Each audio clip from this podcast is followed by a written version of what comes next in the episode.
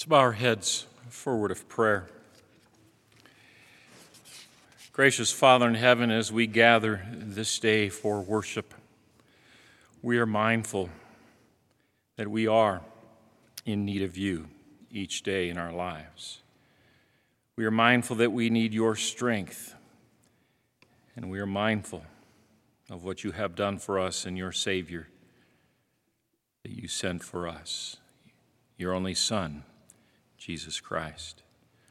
Lord, give us the strength of your Spirit each day to live with our eyes focused on Christ, to live in a way that we understand that our worth and our value is found in you, to live in a way that we have hope and a peace that passes all of our human understanding.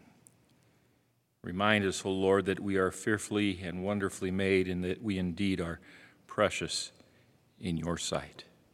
In Jesus' name. Amen.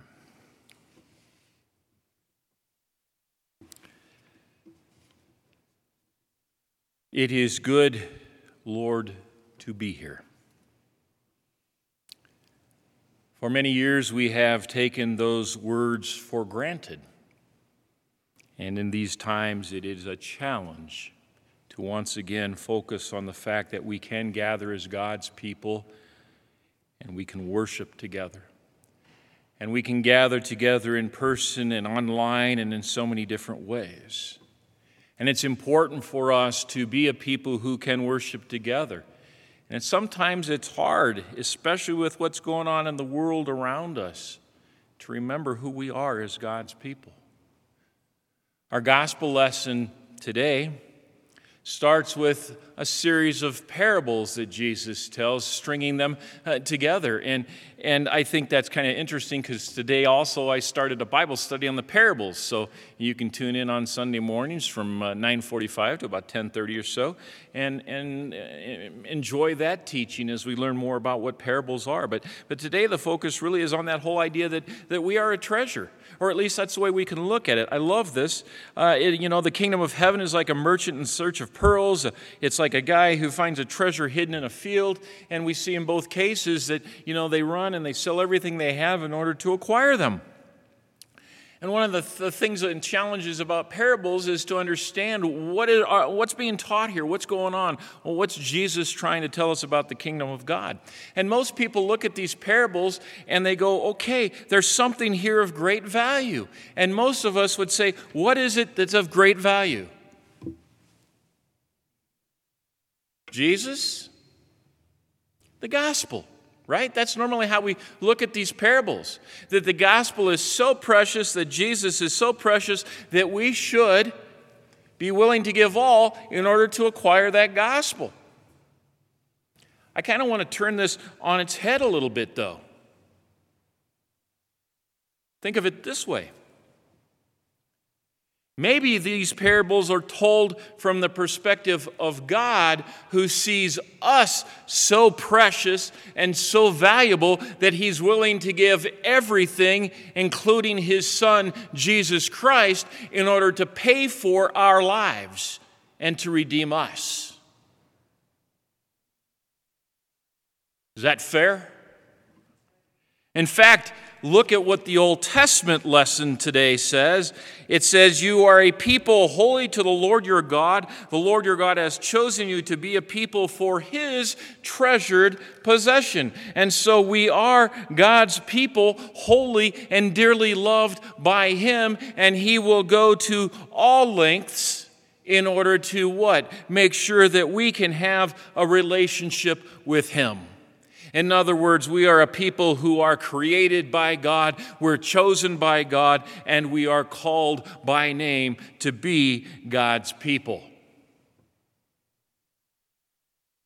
What does this mean? Well, in order to understand what it means, we need to turn to the book of Romans. And of all of Paul's writings, Romans is my favorite one of these days I'm going to do a sermon series and just go through Romans because there's so much in there. In fact, there's so much in today's lesson from Romans that I could probably divide it up into about four sermons.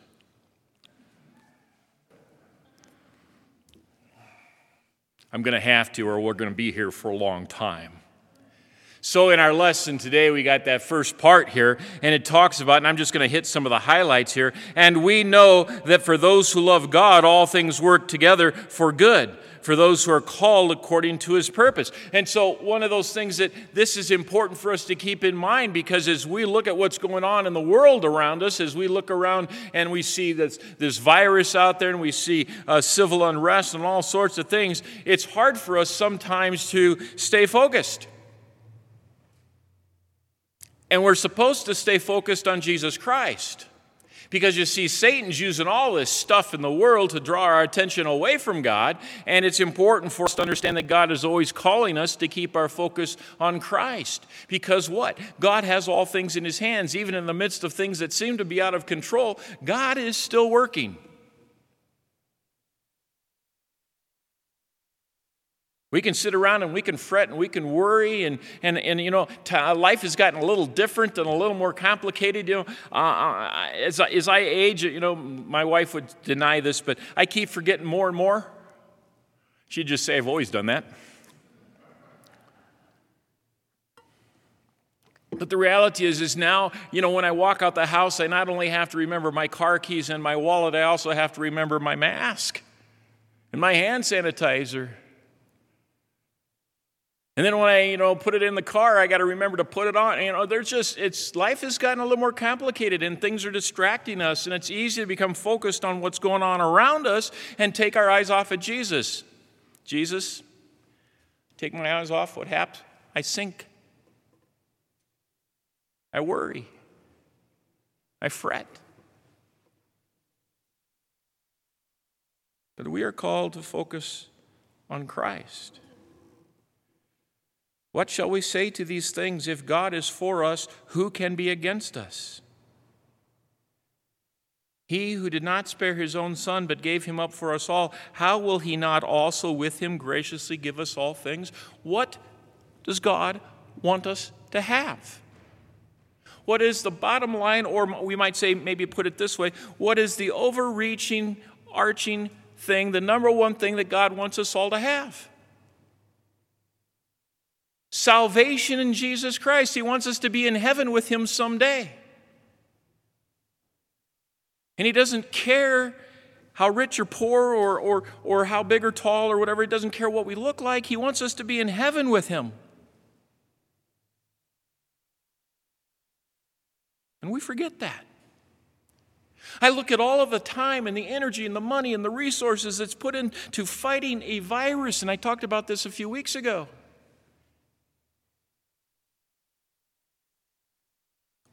We lose sight of it. We're so, so, we're so worried about hanging on to physical life that we can let our spiritual life fall into neglect. I'm so thankful you are here in worship. But my fear is that through this, so many people will just become reliant on watching online or whatever it might be, that eventually their whole passion for being in worship goes away. That's my fear. I got to trust God. I got to look to Christ. I got to say, Lord, I know you're going to watch over your people, you're going to guard your people, and you're going to protect them. But it's a real fear. We need to put time and energy into protecting against the virus of sin that kills forever. That's what Jesus is telling us to do. We start looking at all of this and, and we say, What does God want for us? He wants us to be in heaven with Him someday. How do we get there? We get there by faith. How do we receive faith? Faith comes by hearing. And how are people to hear if there's no one to tell them? We are the ones who are called according to His purposes to share the gospel of Jesus Christ in word and in deed. In the midst of everything going on, we need to remember that it's Jesus Christ who is the one who died to save the world. It's Jesus Christ who died so that we can be forgiven, cleansed, and redeemed. And I love the way that Paul begins to put this here. He says, He says, Who shall separate us from the love of God in Christ? Who shall separate us from the love of God in Christ? Shall tribulation or distress or persecution or famine or nakedness or danger or sword? See, it's a, it's a call back to that phrase if God is with us, who can be against us? I want to paraphrase Paul's words here a little bit. Let me reread them for you. Who can separate us from the love of Christ? Shall tribulation or distress or persecution or famine or nakedness or danger or sword or coronavirus or civil unrest? No. When we are in Christ, when His name is written on our lives, on our hearts, nothing can separate us from His love. And it's His love that strengthens us and, and carries us through all of these challenging times and these difficult times. In fact, when we walk, when we live, when we breathe, when we stand in the love of Christ, Paul says that we are more than conquerors through Him who loved us. And he says that right after these words For your sake, we are being killed all the day long. We are regarded as sheep to be slaughtered. In other words, every day we face death. When Paul wrote this, Christians were facing death for standing up publicly and saying they were believers in Jesus Christ. We face death all day long. We're like sheep being led to slaughter. But even as you're being led to slaughter, even as you face death, you are more than a conqueror in Christ Jesus. Now, I gotta, I gotta say this. I mean, every day, what do we do? We hang on statistics right now. How many more people died from the virus? They got the running clock that, you know, tells us every day. And I'm thinking, why aren't we putting the clock up there? How many people died from car accidents or motorcycle accidents or from heart disease or from everything else that we die from every day? We're so singularly focused that we're losing the focus of what we need to be about. We are a people who are focused on living for Christ and on life, not on death. We are more than conquerors through Him who loved us. And Paul says these things For I am sure that neither death, nor life, nor angels, nor rulers, nor things present, nor things to come like coronavirus, nor powers, nor height, nor depth, nor anything else in all creation will be able to separate us from the love of God in Christ Jesus our Lord. Nothing.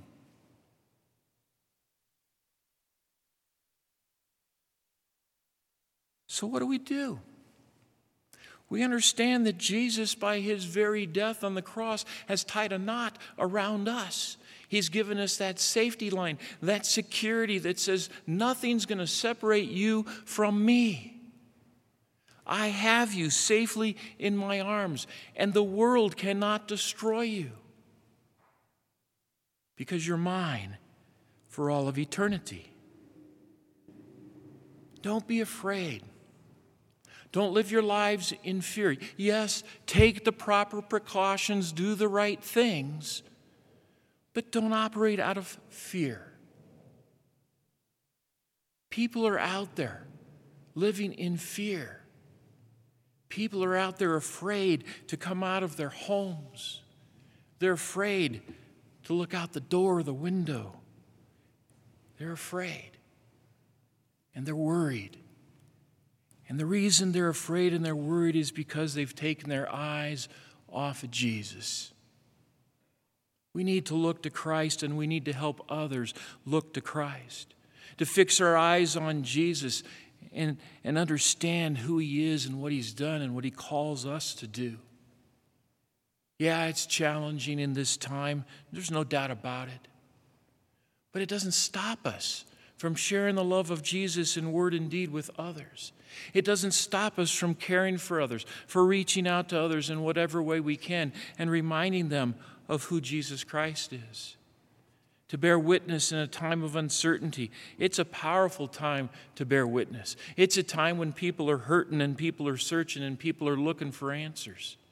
And trust me, If you're looking for answers from the government and from every other news source out there, they all contradict each other so much that you're never going to find the answers. The answers are only in Christ. It's in Him we live, we move, and we have our being. So look to Christ and don't be afraid. Live prudently and certainly in these times, even cautiously, but not in fear and not in worry. Why? Because we're the treasure. God bought us with everything He had, with the blood of Jesus Christ. And He holds us as precious in His sight. Know you're the treasure and help others to know it too. In Jesus' name, amen. And now may the peace of God, which passes all of our human understanding, keep your hearts and minds in the true faith of God in Christ Jesus unto life everlasting. Amen.